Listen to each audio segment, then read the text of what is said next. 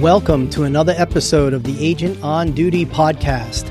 I am John Marion, and I am the Agent on Duty. This podcast is devoted to bringing content about the residential real estate industry.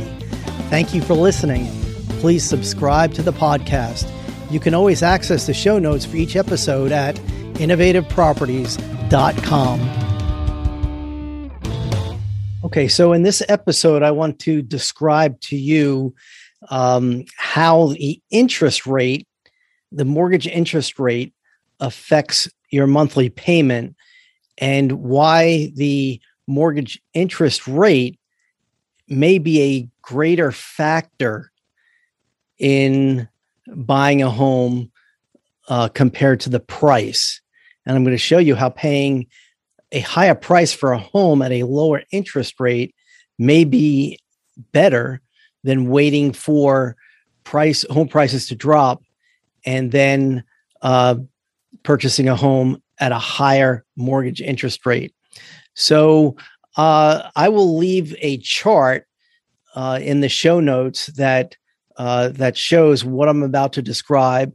For those of you that are uh, watching, I'm going to share my screen so you can see this as I speak about it. But there are two scenarios that uh, that I've laid out. One is the purchase of a home at three hundred thousand uh, dollars versus waiting for home prices to uh, to improve and to go down, and purchasing that same home uh, at some time in the future when prices go down for two hundred and sixty five thousand dollars, which is a savings of thirty five thousand dollars off the price, which is uh, pretty significant. It's about a 12 or 13 percent um, decrease in in price uh, from 300,000 to 265,000. Well, today's interest rate, if you can get you can get a 30 year fixed mortgage for 2.8 percent, and that would give you a monthly payment of just over $1,200, $1,232 would be your monthly payment. And then in addition to that, just just full disclosure, you really want to do your homework and talk to a lender, find out, um, you know, precisely what your monthly payment will be with other things included, including insurance and taxes. So I'm not including insurance and taxes in the the monthly payment. I'm just purely going by uh, the principal and the interest payment. Uh, so your monthly payment would be one thousand two hundred thirty-two dollars for this three hundred thousand dollar house uh, that you feel maybe is overpriced and you're waiting for the um, prices to drop. Um, so let's say you wait a year and uh, prices do drop and you're able to then purchase this home for $265,000. But meanwhile, the interest rate has gone up to 4%, which is not unreasonable to assume that, uh, first of all, interest rates will go up because they really can't get any lower. But um, the interest rates will be going up, and I've seen estimates as high as uh, over five percent in the next uh, year or two. Uh, so I'm being conservative and saying it only goes up to four percent, which is still a very good rate historically for uh, interest mortgage rates, uh, but it's 1.2 percent higher than uh, the interest that you could get now at 2.8%.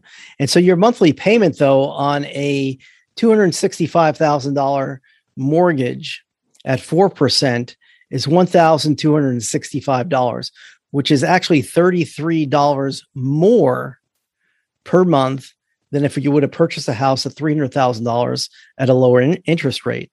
And so the total interest paid over 30 years is actually $71,000 more at 4% than at 2.8%. Uh, that that is four percent purchasing the home for thirty five thousand dollars less. So if you feel you're overpaying now, that you don't want to pay three hundred thousand dollars for this house, you're waiting for prices to drop. Okay, wait. The interest rates will be up. Your payment will be higher than it would be uh, today if you just made the purchase uh, by thirty three dollars a month. Uh, and then the total interest payment, um, like I said, is seventy one thousand dollars more at 4% than it is at 2.8% with that price difference.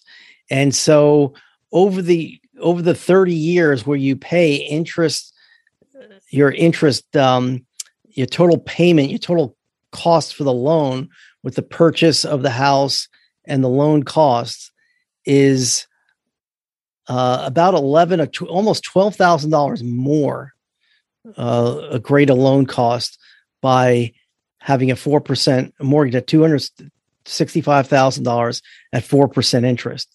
So I hope that you can see and understand the point that I'm making is is that holding out for prices to go down when it's most likely will be in conjunction with interest rates going up does not make sense. Uh, now, if the price difference is so, you know, slim, you know, it will make make a difference. You know, maybe it is worth waiting for it to drop ten thousand dollars and you'll pay, uh, you know, an extra half percent interest. You know, so in a scenario like that, but um, you know that that that may be a break even scenario actually.